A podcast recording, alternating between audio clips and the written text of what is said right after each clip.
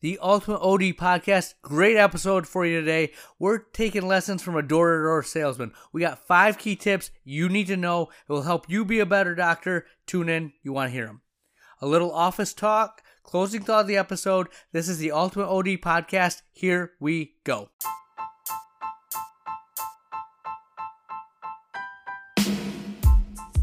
Welcome to Optometry, the Ultimate OD podcast, building better doctors one episode at a time. Here's your host, optometrist, and practice owner, Dr. Nick Lilly. All right, my friends, the Ultimate OD Podcast. Great episode for you today. Today, we're talking about the five things you can learn from a door to door salesman. If you listen to this podcast at all, you know my background before I went to optometry school, I worked for a roofing company. And again, I know nothing about roofing. I'm not very good with my hands in terms of like handiwork, but I spent a whole summer working for a roofing company and I killed it. Or I did awesome. I made more money than I ever have in my life and probably the most money in a job except for when I, you know, became an optometrist and started working there. And there's a few things that you can learn from that that I take with me every day in optometry. And I want to share those things with you, okay? But before I get to that, the whole whole point of what I did to give you a background was I would drive around and I'd go to neighborhoods and I'd look for roofs. And if a roof looked bad, I'd walk up to the door, knock, knock, knock, take a step back, kind of turn my back, look around, and someone would come to the door and I'd try to get a lead. A lead meant I was going to get an appointment so one of the salesmen could come in and give them an estimate on the roof. Now, if you guys live in a, have houses or live in an area where you have door to door salesmen, you know this is not a job that probably is uh, something that you normally would do, right? Not a lot of people like this. It's confrontational at times, and you're knocking on a total stranger's door trying to get them to buy from you. But if you notice something, this happens all the time. A lot of uh, pest control does this. I have people come with that all the time. Uh, my wife would sell books in the summer doing this. Um, obviously, I did this for roofing right? There's tons of people that do that and they wouldn't do that. They wouldn't invest this capital if it didn't work. The same principles apply to what we do every day, and I want to share those with you. So let's get started. Number one, in order for someone to buy from you or take advice from you, right? Same thing, advice or buying, they have to trust you. Okay? How do you develop trust in that five second interaction. This starts the moment that they see you, the first impression, right? When they come to the door, you have to find a way to develop trust. Something that we would do in the roofing world was, hey, we were in the area doing some work and we saw just drove by, happened to see your your roof, right? Or, you know what? Uh, I was at your neighbor's house, Mrs. Jenkins, and we thought we could help you out too. What are we doing by doing that? We're building trust that you're not the first person to do business with us. Other people around you who are most likely similar to you are using our services. Okay? That builds trust. So, what do we do in our industry? One, you have to be trustworthy. You have to build that rapport. So, how active are you in the community? What do people see you doing? Right? Do they know who you are as a person? One of the things that I like to do is um, I'm very active in the community, but when I go and do that, I bring my family with me. All right. They see me as not just Dr. Lilly, but I'm also a dad. I have a family. I have a wife. And things like that humanize me, right? They're not talking to a doctor, they're talking to another person that happens to be a doctor. That helps us connect. When we're doing stuff with patients and someone says, I really appreciate that. We always like to give them a business card. You know what? If you could tell a few people about us, we appreciate that. Or we try to get reviews. Why do we do these things? Because that builds trust. Trust is going to be the most important thing in what you do. And trust is following through with what you say. Okay? This comes to your staff. If they say within 24 hours you're going to get that prescription that you wanted, or you're going to get the communication that we said we would give you, and you don't come through, that comes back to you. All right? They know you're running the show. If you aren't leading a good ship or if you don't value those things and your staff's not doing them, that reflects on you. So make sure you're building trust. Everything you do has to do this. If you say you're going to come through, if you say you're easy to work with, if you have an issue, you can talk to me, you better follow through with that. All right? Number two, when you first knock on that door, how you look matters. Okay? In the roofing world, what are you driving? All right? If I'm driving a car or a sports car or something like that, that's not going to sit well with them. Uh, the my boss at the time, he said, make sure you pay attention to the watch you're wearing, right? Timex, you know, one of those swimmers watches, that's okay. A Rolex or something really fancy and nice, you know, that that again doesn't sit well. What are you wearing? Are you in workers' clothes? Are you a professional polo? How do you appear when you knock on that door? Because that, again, is setting the impression. What kind of people are going to be working at my house? Who am I letting into my world? The same thing applies to people when they come into your office. What do they see? How does everything appear? What are you wearing? Okay? Literally, I had a patient this week tell me, because I referred her for cataract surgery, and I refer a bunch of people to this doctor, and she said, You know what? He's a good doctor. I trust him. I don't doubt his knowledge, but he is. And she used the term. He's like plastic. He's very. Pre- I. He goes. She goes. I swear, his shirts always look so precise. His, the way he dresses, the way he talks. She goes. I just rather talk. You're a human, and you know, I, I, I don't feel like I feel really uncomfortable in that setting because I feel like I'm gonna make something wrong or dirty or say something wrong. And again, I've never heard that about him, but it's something I'm very aware of when I'm talking to my patients or talking to a uh, when I was roofing, I would kind of gauge them and however they interacted with me, I'd mirror that. All right? So if you're talking to someone that, you know, Farmer Joe from down the road, I'm going to be a little more laid back. If I'm talking to a lawyer who just happens to have be on his lunch break, again, I'm going to be a much more professional. We're talking at different levels. I like to say that I'm a chameleon. Whatever they are putting out, I'm going to mirror and match. Well, again, you set the tone with that with how you dress, how you interact, how your office appears. So know that looks matter. All right? The next thing you need to know, and this is so true in the door to door salesman world, not everyone's going to like you. And in all reality, most people, the majority, will not like you. That's serious. If I got one out of 10 doors I knocked on to say yes, I'll set up an estimate, that's a great day. That's a great ratio. If we were in optometry and it would say it was just patients and only one out of 10 liked us, do you think that'd be a great ratio? Absolutely not. Not many people are just going ecstatic on a 10%, you know, return on your investment. However, in marketing, one out of 10 is very good. So I'm not applying this necessarily to your interaction with the patient, but you need to realize that marketing is a tough racket. Okay, it is. You have competition from McDonald's, from Subway, from you know the school recital that's going on. Where's their time going to go? Where's their attention going to go? If you can get one out of 10 and whatever you're doing, that is a good return on investment. All right. I always like to say whenever I start a new office or start a new campaign, I'm going to throw mud on the wall and we'll see what sticks. Whatever works, we'll do more of that. Do you guys have that mentality when it comes to marketing? I do. Right. And I, that's why I try a bunch of different things. I don't care. And I kind of just adapt and go. Whenever I talk to doctors, one, we don't market enough. And then two, they're like, if I'm not getting this or if I'm not getting the return on investment immediately that I can measure, I'm never doing that again and it's just not how marketing works. So that can be applied to marketing. All right. Number four, and I think this is so true for optometry, it's very true for the door to door salesman. You are worth what you believe you are worth. All right. When it came to getting estimates. So when you get in, when I I, I walk go on some sales calls with this salesman because I thought about trying to do that. I just didn't know enough about the industry and I didn't have enough time, but I wanted to learn.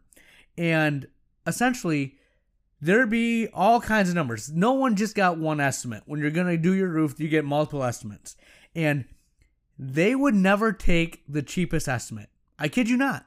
They would never take the cheapest one.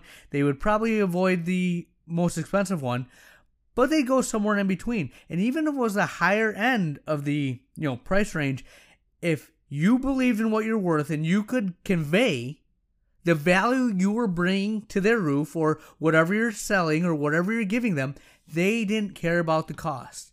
You had to justify to them in terms of value. Okay? So when I was looking for a dentist for my daughters, I found a bunch of numbers and initially when it was really low cost, I'm like, ah, I, I don't want to pay for that. And if it was really high, I honestly felt like I'll probably get more value at that one. And I don't know if they're doing anything different, but that was my perception. When I first started my office, I was just going to undercut everyone. That was my plan, my claim to fame. I was going to have the lowest price around and give them the best, best service. That's not how this thing works. When they see a low price, they think low quality. Your value is what you think you're worth. I've recently raised my sales about 20, 30%, raised frame prices like $50 a frame, and they're still moving because we believe in what we're selling, we believe in what we're doing, and people will pay for that. So don't be afraid to charge what you're worth. You need to believe in your value. And that goes along with the most important thing you can learn from a door to door salesman confidence sells. If you don't believe in yourself, if you don't believe in what you're doing, no one else is going to do it. It all starts when you look in the mirror. You have to believe that you can do what you say you're going to do, and that will exude out of you. Everyone can tell if someone's not confident, right? If you're not sure of what you're doing, think about when you first started seeing patients, how uncertain you were when you saw that uh, not textbook person or someone didn't that a refraction that didn't go exactly how you thought it'd go, you get a little nervous. You go out tell your attending, yeah, I have no idea what's going on. Or I tell my attending, this kid is kicking my butt. He's giving me all kinds of answers. I have no idea what I'm doing. Please help me. Right? You phone a friend. But now that you know what you're doing, or if you're in sales and you get one sale, it's so common that you you get one estimate and they come in bunches and you get five more. Why is that? Do you think your you know speech was any different? You had more charisma? No, you were confident and people can see that. Right? This needs to go top down. You have to be confident what you're doing. Your staff has to be confident what you're doing. Everything has to be a sense of we know what we're doing. We're going to take care of you, and people will buy off that. They'll feed off that, and people will want to come to your office. So those are the, probably the five most important things you can learn from a door door salesman. People have to trust you. Looks matter. Not everyone's going to like you, and that's okay. You are worth what you think you're worth, and you have to be confident to do what you do. That's what I got. We'll have more for you next week. All right, my friends, a little office talk. So, as you know, I'm trying to grow and I'm looking at my core office right now, my Allendale office, and it is awesome. We're doing great. We're on pace to do a mill, one million in gross revenue. Again, I never thought that possible, and I have 1,600 square feet. I have I have seven full time staff members and 1,600 square feet. Yes, we are really bunched in there, and so many people. But again, we're doing that much. I literally work out of probably one exam room. I have two, but I just use the one. It's all I really need. One workup room, and I, again, I have two exam rooms, and then uh, special testing for my OCT, camera, visual field, all that. So I'm doing that, and my overhead right now, my, my rent is about $2,000 a month. Okay, not bad. It's a little high probably for, you know, if you look at price per square foot, but because it's so little square foot, it's easy overhead and I'm doing awesome, right? Well, I'm looking at a lot of different real retail spaces, and retail is through the roof right now. All right, it's ridiculous. And talking to a good spot, good location, and he's like twenty dollars per square foot, and I need probably I want to be about twenty five hundred to three thousand square feet. I want to be enough where I'm comfortable and I can add one more doctor, but I'm not. I'm leaving meat on the bone, right? If we you know, hit winter, it's a cold stretch, like we aren't overextending ourselves. But then I looked at it, and if I don't want to hire not another doctor for another like two, three years, $5,000 a month is what that 3,000 square foot equates to. I've more than doubled my overhead. I don't think I can honestly see more patients, right? Unless I work more hours, but it's really at that limit and I don't want to work more. I'm I'm doing great where I'm at. So this is the dilemma. Do I make that move now with the idea that I'm going to grow into it or do I stay where I'm at and you know, make the move in a year or two when I have another doctor that's ready to jump on. It's just the dilemma I'm going through, and I'm sure everyone right now is that's trying to grow and expand. You have to consider these things, and that's the million dollar question. If it's you're looking at X's O's on paper, it's never going to make sense. Honestly, it will never make sense. But to get where you want to be, and that's again, we talked about that BHAG, the big, hairy, audacious goal. Listen to Pat, I forget what episode it is, but we've talked about this to set that, to get there, you have to do certain things that don't make sense on paper, right? And that's how you grow into it. I just don't know if I'm ready to get there. And that's the, the golden handcuffs, right? If you accomplish everything that you set out to do, are you still happy? And that's the decision I'm trying to work through and make right now because I really have a good life. I like not answering to anyone else. I like working as the only doctor. It's just, is that what I want to do in five years? If that what I want to do in 10 years, and I guess that's planning, right? Next thing is, this week my office manager was on vacation. Awesome. So I have two people, if you uh, listen to the past episodes, have started my organizational chart, right? My front desk coordinator and my optical manager. They took over, and there's nothing nothing wrong with that. My optical manager has been with me for about five years.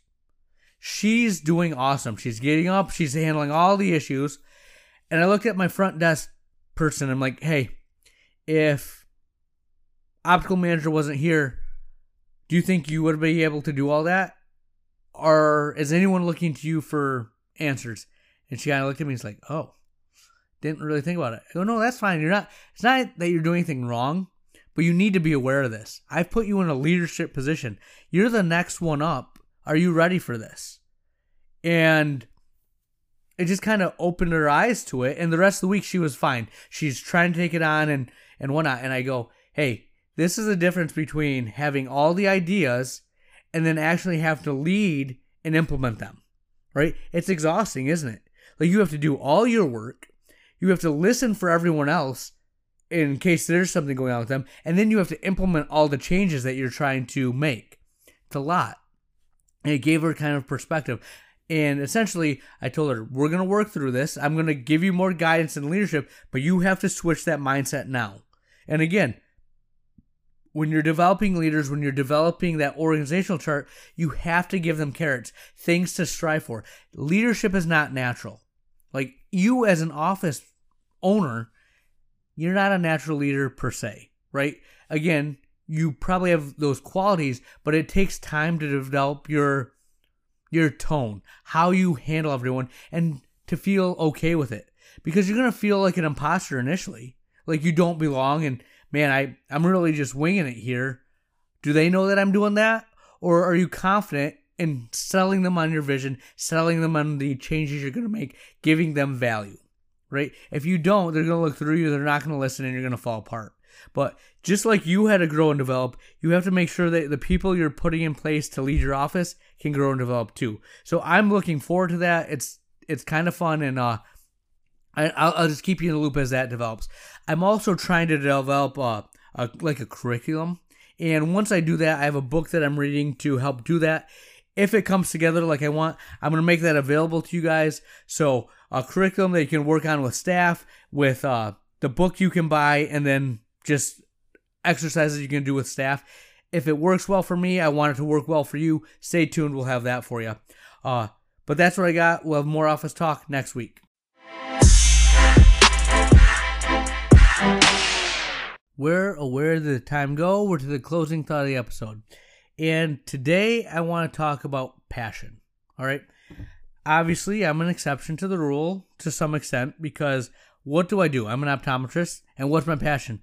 Apparently, optometry and talking about optometry.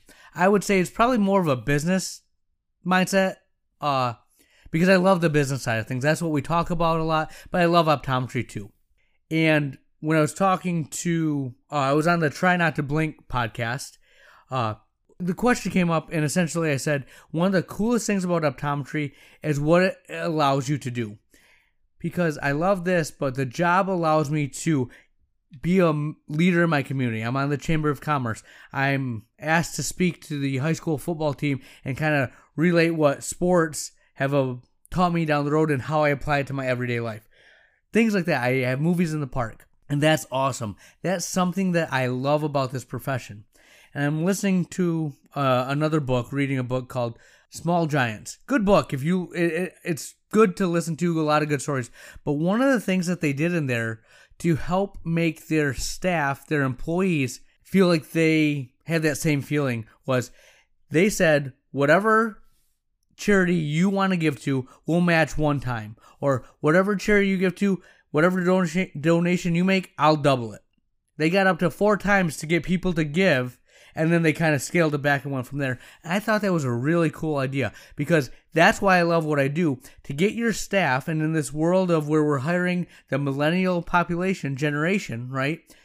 They like causes and they like their causes. Again, they'll buy into what you're doing and they like to see you're doing it, but they have their passion projects. If you can get them to feel like you're investing in that and by them working for you, they get to make their their passions a reality, that's just a little nugget there. Take it for what you will, make it your own, make that little tool make a better workplace for your staff. I'm going to try to use it. That's what I got. Dr. Lilly out.